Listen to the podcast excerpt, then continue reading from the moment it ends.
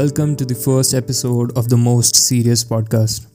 In this episode, we will be talking to a friend of mine, Sanjana, who studies in the Tel Aviv University at Israel. We will be talking about artificial intelligence, podcasting, and the future of tech. We will also discuss how COVID has impacted our lifestyles. Let's get into the episode now. So, Sanjana, this is the first episode for our podcast. And first and foremost, I just want to welcome you and I want to ask how it's going. What are you up to these days? So I've been doing good. Um, just very much busy with, I guess, podcasts and new semester starting. And just, but yeah, it's been good. How are you? I'm also doing fine, I guess, because I'm still at home for starters, because uh, our college is still going online. We haven't been on campus. And, you know, just this is how I got the time and the idea to start this podcast, honestly, because I was bored of just sitting idle at home. Yeah, I feel you. Sort of my intent at first. Like I, I wanted to start the podcast probably like a year ago. I should have done it during COVID. Um, but I was intentionality going behind. But yeah, it helped uh, kill boredom. Yeah, I mean, also it helps to kill boredom, and I think um, for me, I find myself to be very fascinated by engaging conversations. I mean, if I connect with someone on a level, and you know, the conversation just keeps flowing, and you kind of keep on adding fascinating stuff or some good ideas, it, it's kind of like the best feeling ever. The flow of the conversation, I guess, is the most important element of any communication, right? Because you want to have a synergy with this person that you're um, talking to. So that's something that you probably get sent from, let's say, episode to episode. You'll see like how there's different energies involved with different guests and how different, like how you might have to switch from one subject to the other in, in the span of like 10 minutes. It's like a bunch of stuff you actually learn from podcasting is actually really helpful in your life. Yeah, I mean, I think I totally believe you because I've I've been following like I saw a couple of episodes from your podcast and I kind of uh, thought about having you as the first guest uh, mainly solely because of this reason because I wanted to have someone like uh, who has a bit of experience doing this stuff also because I thought of if I bring up some of my you know a random friend or a colleague so it would more of like uh, a one-ended conversation because I would be trying to you know let like get the conversation going and telling them about how the structure of this episode is going to work, asking them questions. But you being a fellow podcaster, that helps me also because you know how the conversation goes and you have had guests on your show. Yeah, I mean, yeah, definitely. Like as you ascend from this episode to episode, and you learn so much. You definitely get like a better grasp of pro- podcasting. Like I guess we're at like twenty five or twenty six episodes by now, and I feel like I'm super good at editing in the sense that I'm hyper fast at it. Like I don't even like it's super fast for me now. Like I don't have to put so much energy into it, and um, yeah, there's a bunch of stuff that you learn like uh, communication wise cer- certain f- phrases that might be helpful um, to let's say you know convert the uh, flow of conversation in another uh, area or in another situation so i would like just by conversing you learn so much like um like you will notice that when you do like podcasting too often like it becomes addictive at one point. Like you just want to exchange ideas and and uh, either either receive the information you're trying to receive from the guests that you've brought on or engage in this dialectic or dialogue. And it, it becomes extremely addictive. Um at one point of just this amazing synergies just clashing. So i guess i don't know what do you think about do you listen to a lot of podcasts? I I can totally relate with you because uh, matter of fact, I was listening to uh, Joe Rogan's Demi Lovato episode that was released, I think, uh, this week or the last week. I honestly love po- uh, listening to podcasts, and uh, I started this I don't think they were very popular like at the time when I was in my 11th or 12th grade. I don't think most of uh, the people in India, at least, were listening to podcasts or tuning. But I found certain speakers and like authors who did these audio versions or who just talked about life and who just shared their experiences. And I'm very fascinated by it because I feel the information exchange that happens during a conversation and that is that just uh, that teaches you a lot more because you're you're literally listening to a real world experience and you're not you're not just cramming up some random information that you won't use for the rest of your life. It gets very relatable also. So that's how i got into podcasting. I listened to joe rogan. I listened to there's one very famous indian podcaster now. He's doing really good. His name is ranveer and uh, he has some good content also. You should check him out. So yeah that's the kind of stuff like uh, what inspires me to listen to podcasts. And also uh, like you mentioned earlier that while podcasting you learned and you it became kind of like an addiction to you? Having conversations and listening to people's ideas listening to their thinking process? I also feel the same way because listening to someone you kind of get a look into how their thought process work like how their brain processes stuff. How do they view this world and what's their idea of reality and all I mean, I guess one of the reasons, uh, I suppose, why I find uh, conversations like uh, conversations that happen on podcasts addictive is probably because I'm generally a very, uh, I'm, I'm the kind of a person who loves to be intellectually stimulated. Um, and and that's the high I like in life. So I, I, one could argue that I love having intellectually stimulating conversations. And so if I'm having that in excess, is it good or is it bad?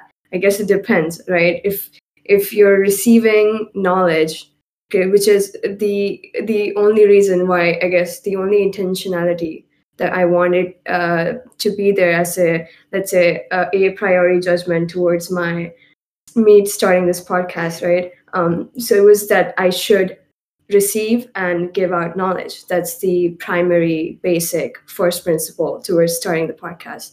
And so, yeah, in, in a way, it's like I, I find it interesting how um, I love to like engage in multidisciplinary subjects. So it's not like I'm sticking to philosophy or psychology solely. It's like I'm also discovering, oh, what is quantum mechanics? What is happening with the cryptocurrency people? What is going on with the investment bankers? Like it's it's uh, it's it becomes like I, I guess it correlates to the kind of personality you have, and maybe that's why I prefaced it by saying that I generally like intellectually stimulating conversations. So I guess the way I look at the cyberspace which you know w- which we are very much present in as of the moment and and the reality and how i seem to you know go about my day doing uh, virtual reality stuff and and the actual reality stuff. I guess i i try to uh, give both of these realms very much the same uh, preference at this point. Uh, I feel like the virtual uh, aspect has definitely taken over after COVID um, my life seems to be 50% in tune with reality and 50% in tune with virtual reality. So it's like 50% you know trees and sun and friends and stuff like that and and 50% um, podcasts and uh, what's happening on twitter what's going on clubhouse like just like a bunch of stuff there. And so this would constitute let's say all of my integrated reality right? And so yeah i see i see most of the things in in in in, in terms of duality.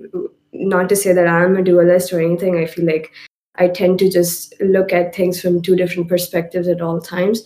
So the way i see life at, at, at the moment is how do i manage reality when well and how do i manage manage this virtual reality which is very much part of my own identity at this point. Well so, yeah. I think that was a very appropriate view of uh, I think that's true for kind of like uh, most of the people in our generation. I won't. I would say most of the people that I know of in our generation, because uh, especially during the COVID time, there's been a massive shift to this uh, virtual reality stuff, if you would call it, not going by the literal meaning, because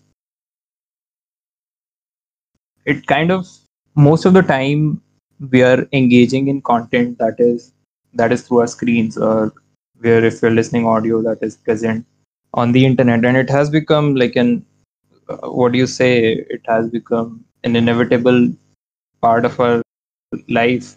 You won't i think at this point uh, you can't even try to comprehend a life without internet or without the virtual stuff or the cyberspace going around because i also certainly feel that uh, I wouldn't say that my interaction with the real world and the virtual world is 50 50. I think it's still kind of 60 40 ish. Right now, I'm more invested in the real world, if you would like to call it. 60% I go out and play, I talk to people, I like to meet people also. But uh, there's no, I don't feel ki there's a stereotype uh, that is generally associated with the virtual world that it's not it's not contributing to you in a healthy manner or something. It's just how you discipline yourself or how you how do you manage it? I think that's very important. What are you consuming? That's that becomes the basis of uh, what would be the output of your uh, you know the time you spend online or stuff like that. True and especially now that we are sort of moving in this age of uh, artificial intelligence and crazy stuff with technology like one has to think about oh how are you going to spend time in in two different dimensions of reality? And how are you going to make sense of what you're doing in these two dimensions in totality? And so of course like it, it makes so much more uh, sense to blame covid for let's say 50% or this massive increase in in in uh, in terms of people switching from uh, real communication via shaking hands and talking and going to offices, getting things done in person. Uh, and now it's you know being done on Zoom and, and and on Facebook, on Twitter, like you know just wherever. It's on virtual reality, so one could blame COVID for that. That for sure that this pandemic has definitely um, accelerated this movement towards uh, you know fast grasping AI of some sort. And so it, it's often like a question and perhaps an ethical one always that, oh, is this, uh, you know, 50% use of um, me uh, being on, uh, let's say, virtual reality and 50% me having some sort of a real communication in real life? Am I like is this the right first of all is this the right ratio for your mind and your body because like physiologically you have to move like we are moving in an ai direction when people like to think that oh but nick bostrom's uh, artificial super intelligence is going to be true in let's say the next 20 30 years we'll have super intelligent agents within us uh, in, in embodying robots or or just uh, general intelligence surpassing agents or whatever. And and they'll be ruling the world and everything. And i'm just like i don't know like uh, how how are we how are we going to look about that when we are already 50% already on the virtual reality in let's say 2021 you know with uh, the restrictions that have been imposed due to the pandemic that that is actually very interesting. And i also think about this a lot like the predictions people are making for the next 20 30 years. And uh, i think the most uh, important or the most uh, critical thing that i observed or that i got to know from the books i've read or the people i've listened to is key the rate at which technology is advancing. I mean sometimes it's like key technology is making strides forward right? We're getting newer tech every day we're making advancements.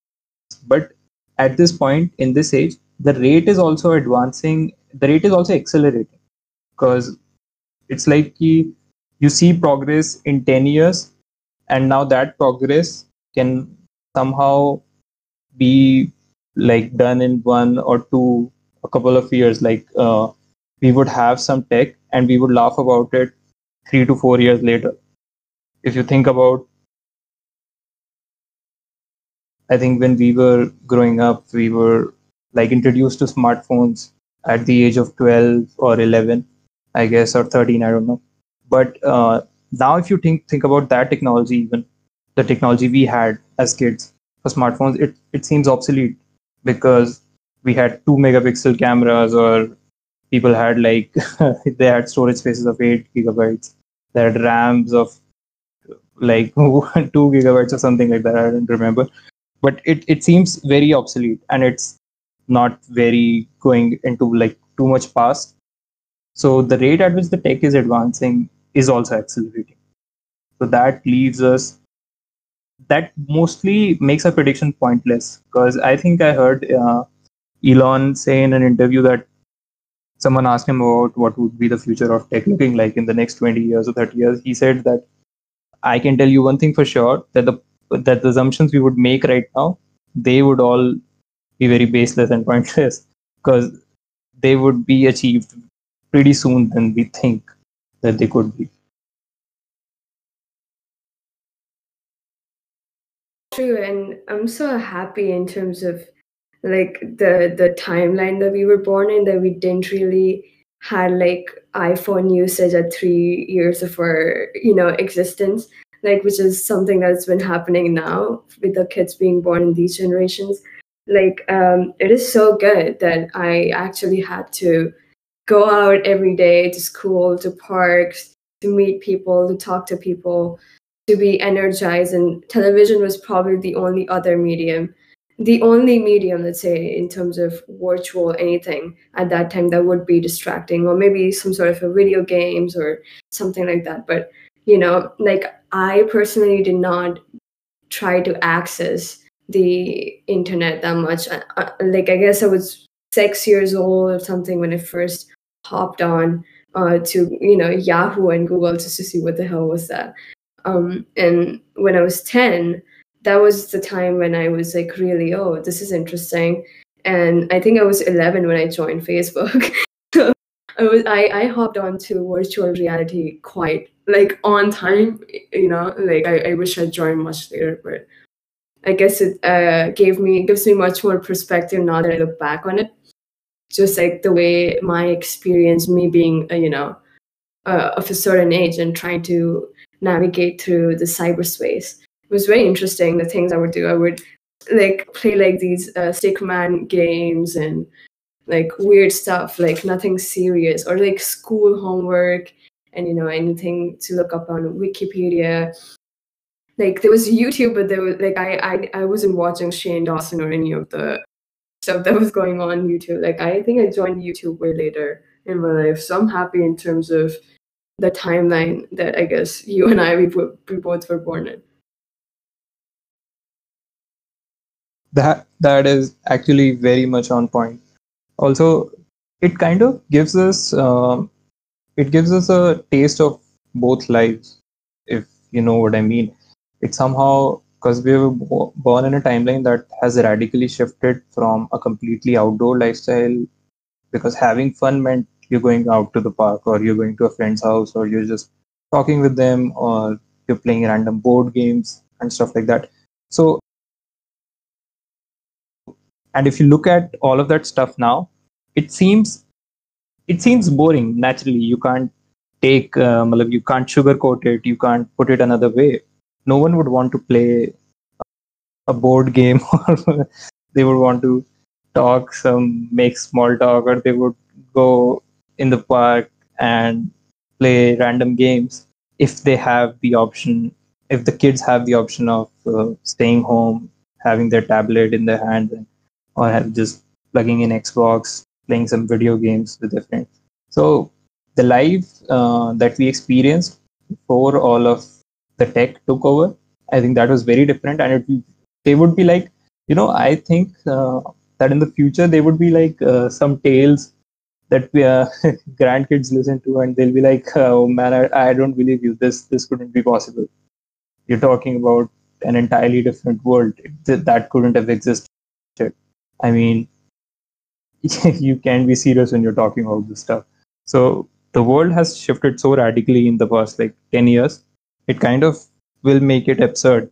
If we talk about a pre our life experiences before 2011 or 10 people would be like man what the fuck are you talking about? and stuff like that. So yeah i mean i totally relate to you. Also i thought uh, i mean this obviously is a great conversation and we just hit it right off uh, we didn't need to ask either each other questions or stuff like that so i thought about some topics that i wanted to get your views on them and i i think uh, we also are in touch through social media so i know that you and I have certain common interests. Like uh, I know you follow philosophy and you're into artificial intelligence, consciousness, reality, and all of that stuff. So I want I want you to explain to me, or I want you to break it down to me. What's your view, and how do you comprehend uh, artificial intelligence, or what's your understanding of the real world, or how do you uh, understand reality or this world? Like do you believe we are in a simulation or what are just your views on all of this reality theory yeah so um, are we in a simulation? That's a good question. Um, i haven't really given the simulation hypothesis that much uh, consideration ever. Like it, it, it's such a it's such an argument like why are we here? What are we doing? Where are we going? You know what is happening? There's so many questions that you have to answer. And and you can apply these questions into philosophy psychology you know ai anything and it just makes all the all the sense in every different ways possible. So um like i i seem to be i seem to be very fascinated with what's happening with or what should be happening with or what is probably going to happen with ai like it, it seems like a really good um, technical but at the same time revolutionary because like when you, when you think about it historically like it's like we're moving we were we were like from stone age to then we went from that to like let's say industrial revolution right? And then what i can think of maybe print revolution there's so many different things happen. And now we're just completely moving towards some sort of a transhumanistic uh, you know era possible and, and especially with the neuralink thing right like I, I tend to think about neuralink a lot because I, I personally would love to explore how my mind would be symbiotic with the AI system and how this weird um, subjectivity within me is trying to or would you know synergize with this objective AI mind? And then what results would that give to my memory, to my attention, to to my everyday life? And and is that transhumanism phenomena itself like that that we're essentially cyborgs now in the next five years? That's a really good question. Um, and and then you know and then of, of course you think about what Elon is doing with uh, the Mars mission and then this Neura and like just everything in terms of AI. And and um, and then people are having conversations about Nick Bostrom's uh, ASI, which is artificial superintelligence, which is supposed to be uh, you know the destructive AI as portrayed by let's say the popular uh, culture, movies and books and everything. Um, and so I like I seem to be very fascinated by transhumanism or cyborg like phenomena because I think that's very much going to happen for sure.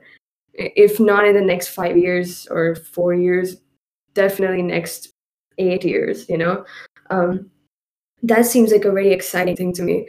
But when people start to talk about an ASI, I get kind of like uh, pissed off in the sense that like we have such a narrow version of AI right now. People think that we have oh my god AI AI like we don't have a, that good of an AI right now. We have a very narrow version of AI. If anything, like the iPhone autocorrect is pathetic. Like this such shitty AI chatbots you can find online that doesn't even work. And and you tend to think about super intelligence. Like that's a very far goal if anything. Like i think we, we're probably going to reach Mar- mars first. Like the mars civilization shift is probably going to happen first. Then uh, us actually having some sort of a super intelligent agent who's going to you know be beat us in terms of intelligence of course because that's what that that that is the definition of being a super intelligent agent right? But also conquering us and and we will be the quote unquote slaves according to the popular culture narrative. So that seems quite like hilarious to me. But i think in, in terms of let's say ai uh, neuralink and the symbiosis of mind with artificial intelligence seems like a very likely possibility likelihood possibility to, to me.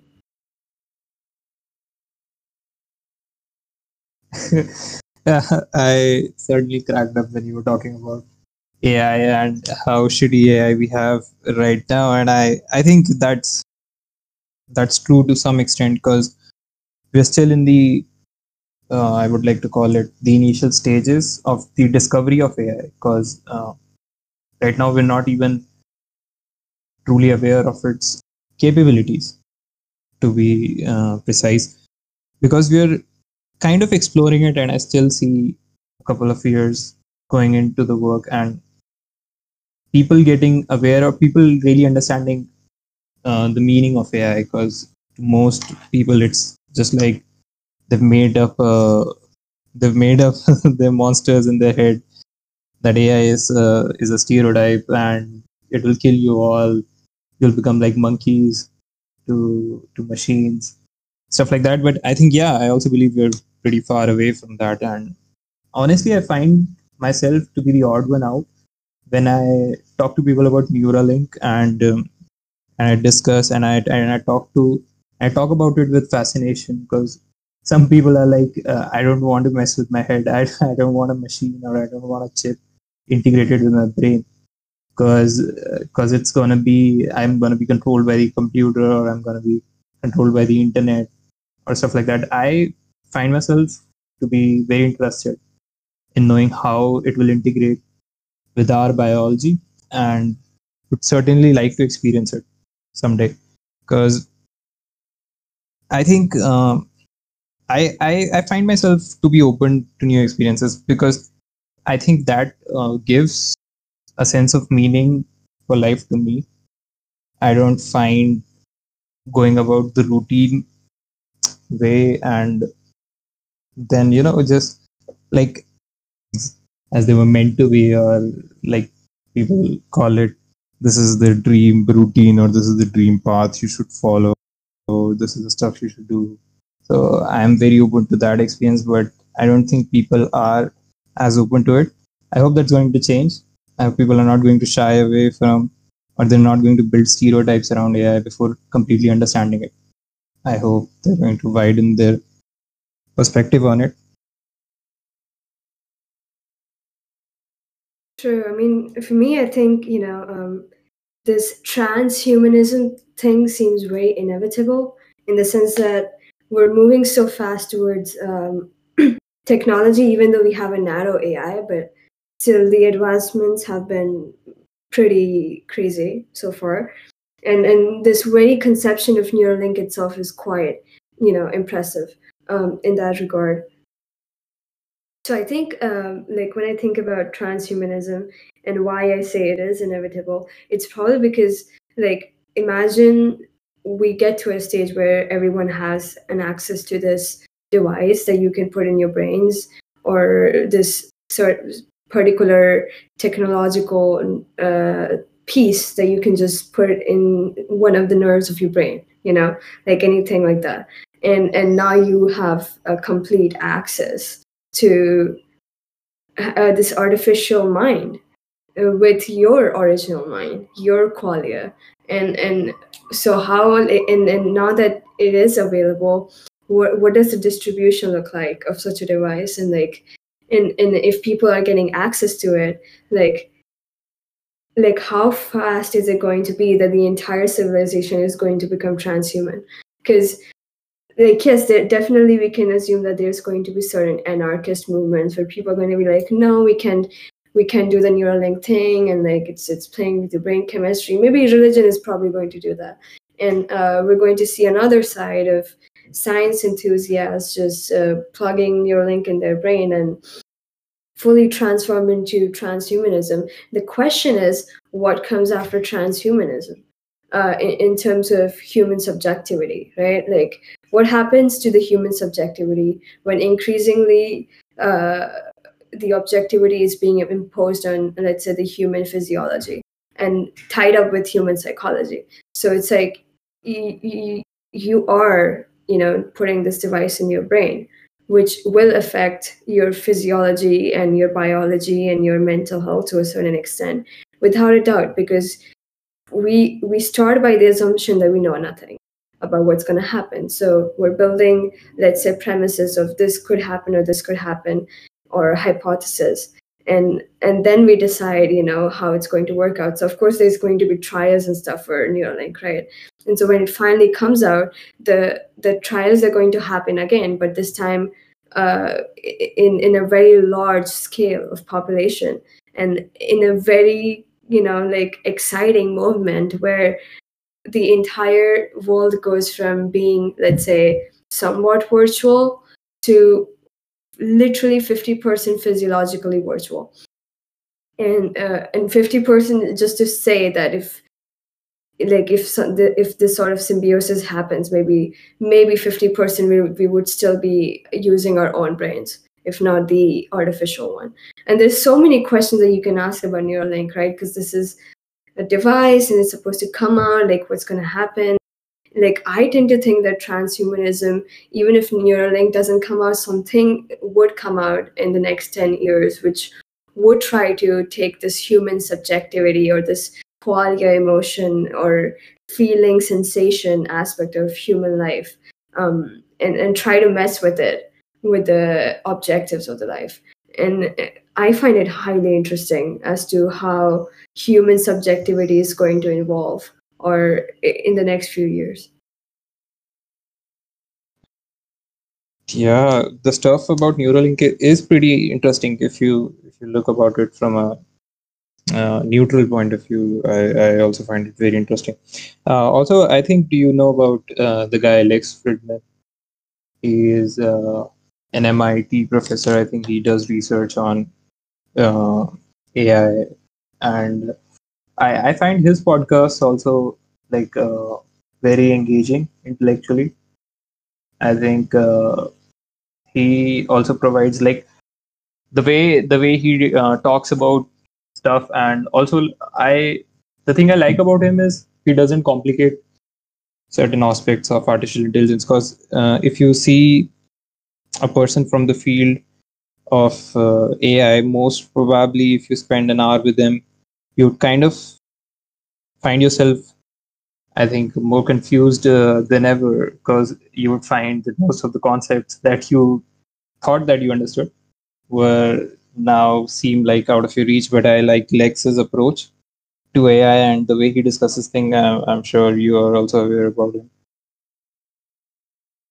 Yeah, I'm aware of Lex Fridman um, heavily. I've been consuming his content for probably, I think, since 2018, more or less. Like, um, since I probably started watching Joe Rogan, like about the same time, I got into a bunch of podcasts, and his was one of the main ones that I watch even now. Um, it, yes, and and I love the way he um, essentially structures the way he does his podcast. Like he has a line of questioning and and like a very formal but at the same time like if you see the episode with tim dillon it's like informal and like formal like he has a very um i would say good vibe of just maintaining the flow of dialogue. And and he just like has like this like i don't know i'm just extremely fascinated by the way he conducts his podcast. Like it's like a discipline you know? Like i like the way he's able to actively listen but also contribute and then also follow up with a question. It's uh it's amazing like for me uh he, he's like his podcast seems to be the most structured one out of everyone you know Um, but on the other hand, when we when we you know see Joe Rogan, right? Joe Rogan is this fun guy, comedian guy. Everyone knows that, and because he's like this comedian guy, he has this amazing excuse of prefacing, "Hey, I don't know anything. I'm a comedian," and then he can bring on you know Roger Penrose or Eric Weinstein or just anyone and have like a mind fuck of a conversation and still be able to you know you know like still be able to process everything after the end of three hours of recording you know that that kind of like not being able to grasp much of the what the content uh, is being delivered to you but at the same time being able to contribute to the conversation and being able to follow up with questions uh, not knowing most of the things is an art you know? So in that way i really appreciate joe rogan in the sense that he starts with this first quote unquote principle that we know nothing that we assume that we know nothing and we just build our knowledge upon it. And so even if we know something which is a priori here you know it's it's it just manifests itself with the flow of the conversation I think yeah, with Joe Rogan, it's like uh, whenever listening to his podcast, because uh, the base principle, as you mentioned, like he starts with we know nothing. So what that does is it puts the audience also in a very comfortable position to interact with uh, the guest or you know interact with how they interpret the meaning of that uh, conversation. And Joe is like he has such a fun vibe, and you never see uh, that uh, this podcast is getting too serious or it gets, it's getting out of reach. Because uh, if at some point you feel that the conversation is drifting away from you the concepts are too difficult for you to comprehend the joe is always the guy who will will just crack a joke in between. He'll just he'll just put out a very lame statement and and that kind of uh, puts the conversation back on track. And I, I, I found that uh, today when I was watching the Demi Lovato episode on the Joe Rogan podcast, uh, what was really interesting is I I noticed this in most of his podcasts that he starts with a very with a very random observation or with a very random statement, and then he builds upon it, and that just kind of connects. It's like uh, it's like a tree going into many of its branches. You know, it's it seems very natural, and you find yourself 40 minutes in 50 minutes in into the podcast and then you realize you've been you've been listening to it all along. And his especially his three episodes with Elon Musk I mean they're enjoyable as hell. Because it's it's intellectually uh, what do you say stimulating and at the same time he's talking to the world's richest guy and and he's making it sound very he's making it sound very uh, like easy for the for anyone who's listening to it. It doesn't sound like he's talking to some crazy tech billionaire who just builds rockets, who sends people on Mars. Because Joe Joe does that thing for his audience. He he puts them always like on the same platform. Yeah, I think it's like the uh, being like a podcast uh, guest. How do you offer your peace of mind and your line of questioning to the guest or whoever you're talking to, right?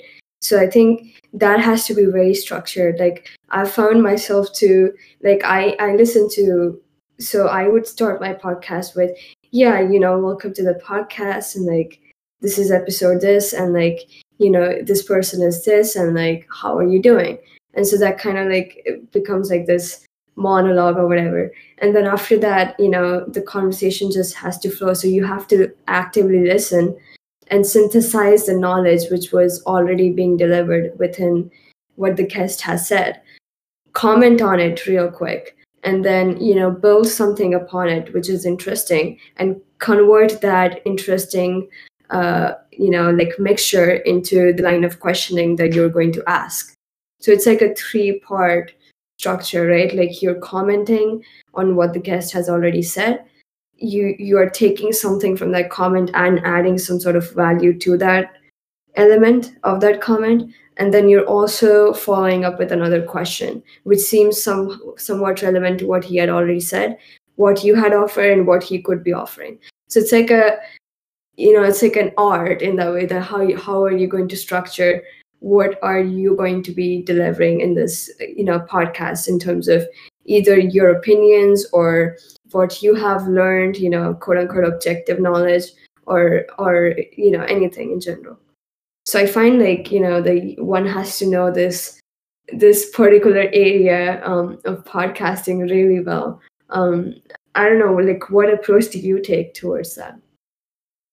The intention through this podcast would be probably to structure my conversations better. Because uh, sometimes i find uh, myself or the person i'm talking to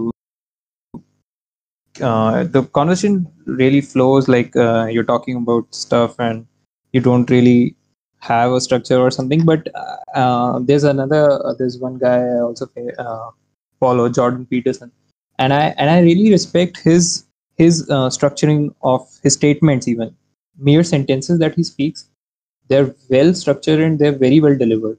He takes a second he pauses. He'll he'll not he'll not say something unless he totally absorbs it and he totally wants to deliver it. So i think uh, from certain people like uh, joe or lex or even mr peterson for that matter i really want to learn this art of structuring uh, your talks you know so that becomes a very because it's it's a very efficient way to con- uh, converse because you're actually enjoying the conversation. Also you're you're putting your thoughts and you're putting your ideas in a in a structured manner or in a manner that the other person can comprehend easily and it makes sense also because you're not here and there all the time. So that's definitely one intention that i seek to better from the from starting this podcast i guess on like podcasting uh, in general or um, talking on this app called clubhouse. Uh, very good for my social anxiety and conversational skills because like i would often like really um find it like get into a really hard time trying to um, get my ideas into um, let's say verbal uh, dialogue right? And so podcast kind of helps you with it because you at first when you do podcasting it seems out of place everything's like get, getting out of place but when you give it time and when you do it a lot then you get into it and then you realize that it's it's uh, it's interesting and you're you actually let go of so many um, uh, stigma or let's say whatever you were holding on to before that was kind of eliminating you to be your authentic self at first. So this anxiety component you know tends to go away. And like i i used to struggle with a lot of social anxiety and still do to a certain very mild level now. But it was a major you know social anxiety disorder and i i struggle with it a lot. But due to like podcasting and and now also like making the podcast a video podcast so essentially now it's also on youtube. So you, you know that kind of gets away all of my social anxiety you know? It's getting rid of everything. So it's it's being as real as possible. I mean that's at least the intention behind the podcast now is to you know in, indulge in as many authentic dialogues quote unquote as possible. So uh, like i found podcasting very good for anxiety but also for conversational skills that, that i was explaining before that you you learn different phrases you know how to connect different words different thoughts different ideas.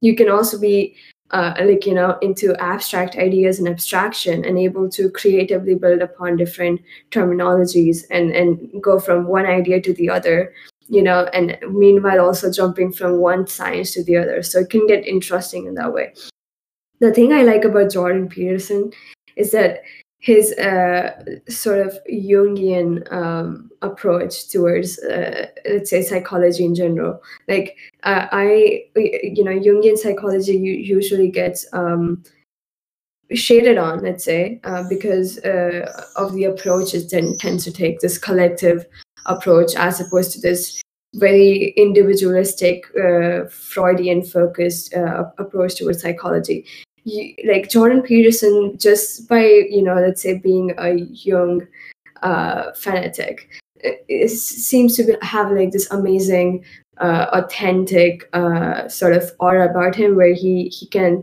deliver what, what he has in mind which is or which are essentially his ideas along with the knowledge that he possesses you know? But in terms of a very interesting uh, highly captivating uh, set of skills you know that, that he's utilizing while delivering his um, lectures. Like why why do we you know start a jordan peterson podcast or jordan peterson lecture and sit through it all the way three hours you know? It's because of this element of you know immersion that he just embodies so well. Like he's just such a good lecture guy. Like i have exhausted like exhausted literally all of his lectures on his youtube at this point. I remember i think i got into it like not that long ago probably um seven to eight months ago now. And uh, just out of curiosity like I, I, knew of the man but i never really dived into his work. And i remember just one day clicking on one of his young uh, lectures i think from his 2015 personality course classes or something like that.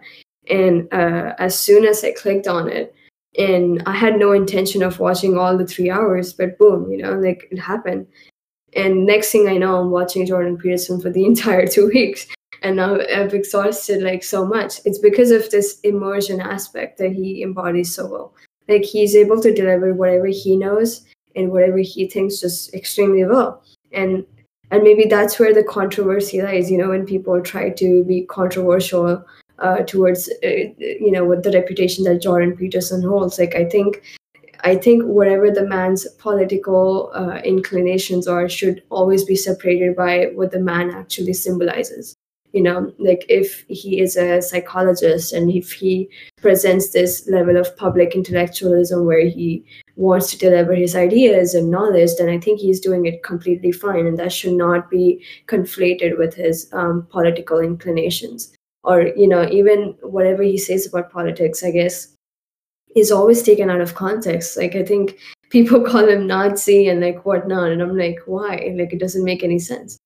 Because you know like i think he has that sort of uh, art uh, that either compels people to come towards them or repulses you know people to go right out. That that is that is very much the understanding of jordan peterson like he's totally uh, this guy who who won't shy away from his opinion and he won't and he would particularly structure it and he would deliver it in such a manner that if you have to debate against it, you have to come up with a very solid argument because whenever he delivers something or whenever he says something, he has put so much thought into it. And it is usually so well rounded off with all his intelligence and the the idea that he supports that uh, that the other person who is trying to argue or debate against it cannot cannot uh, even try to like not i mean not agree with him. That's just how i feel about him. Because he just delivers them with such such power i guess. Also there's one very interesting guy i think you might know about him. I'm reading his book currently uh, david goggins are you aware about him uh, yeah I, I am david goggins the madman of fitness right that that guy that guy is just I mean, what do I say about him? Uh, he he's he's so motivating, or he's just like such a badass. He's so hard always. I, it kind of cracks me up. Uh, I was watching his video the other day. I'll I'll send you the link. Uh, what he does, what he does in that video is he was he was telling people, uh, what are you gonna do about your life, or why are you being such a crybaby about it? He tells people like uh, he was go, about to go on a run so he was uh, just wearing a half sleeves t-shirt, and he said it's kind of like freezing out there, and I'm just wearing a half sleeves t-shirt. So what do you expect me to do about it? I'm gonna get over it. I'm just gonna go run. so I mean that kind of approach that he has, it sometimes makes me laugh so hard. But at the end of the day, you gotta respect the guy. He has he has expanded the physical capabilities of a human being, and I, and I just respect him too much for it. I'm I'm reading his book currently. I, I'm sure you might have known about it or read it.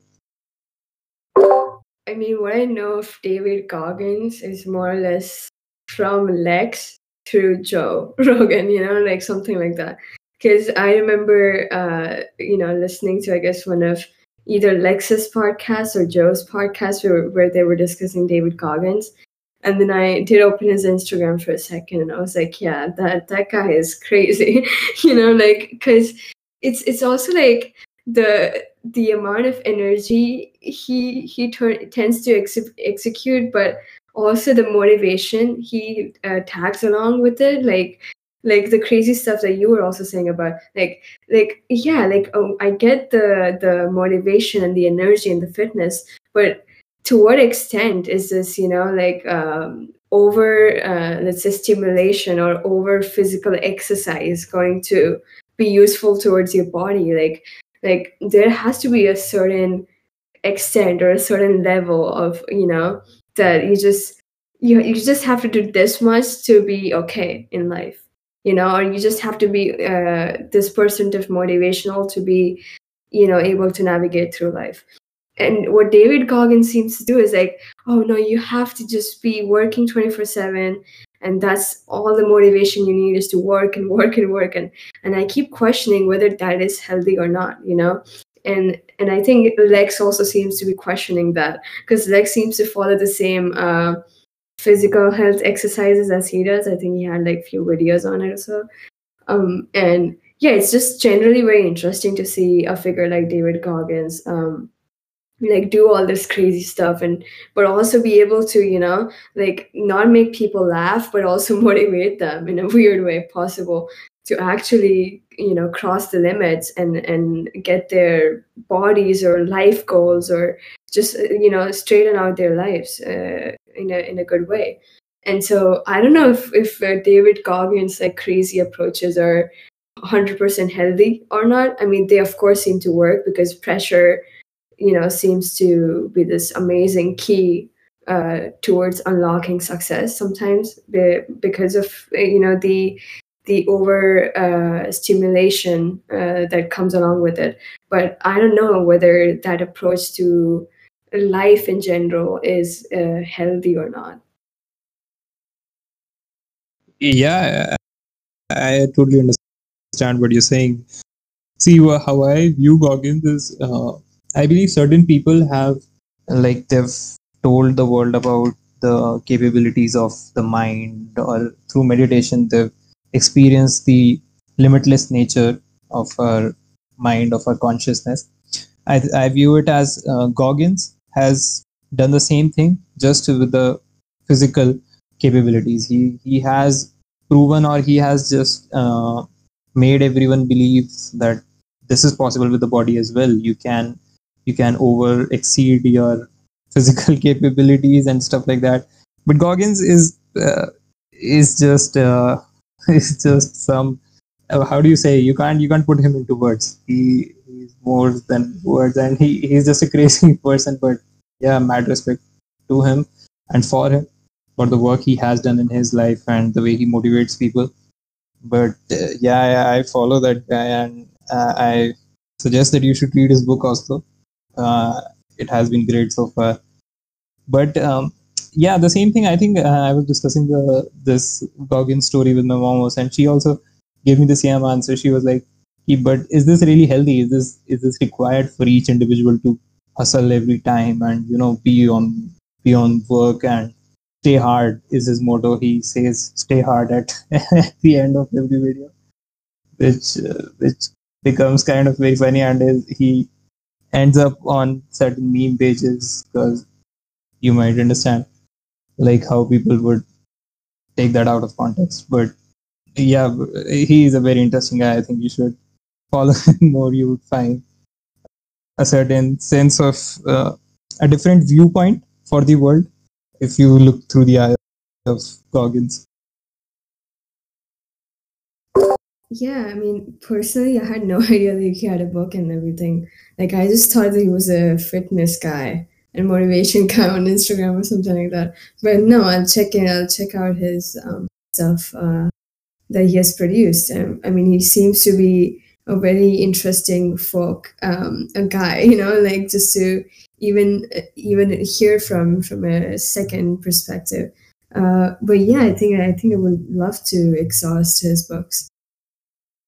Yes, I mean you should do that. Also, I know that you are a football fan, and we've been talking about all the stuff, and we have to discuss football. I was thinking about uh, thinking before this podcast that I have to talk to Sanjana about football.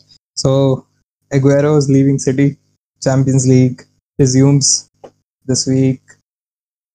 What are all your predictions? How are you feeling about your team doing so far? How much do you follow football? Uh, and like, what's going on with your take on the matches and all of the stuff that's happening? So I've not been following um, like our Manchester United that much recently, but I'm kind of happy with the performance more or less. Like like I keep in touch with what's happening on on Twitter through uh you know the the stats and everything that they keep updating.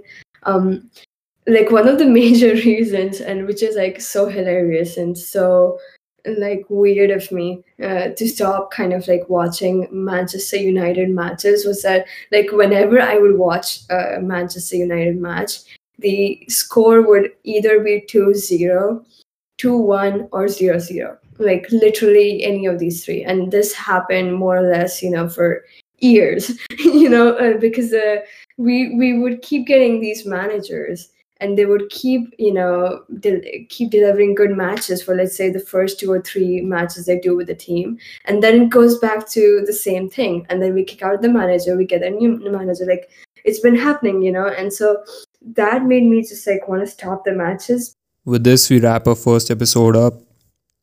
I hope you liked it. And we will meet you with another great conversation in the next episode. Cheers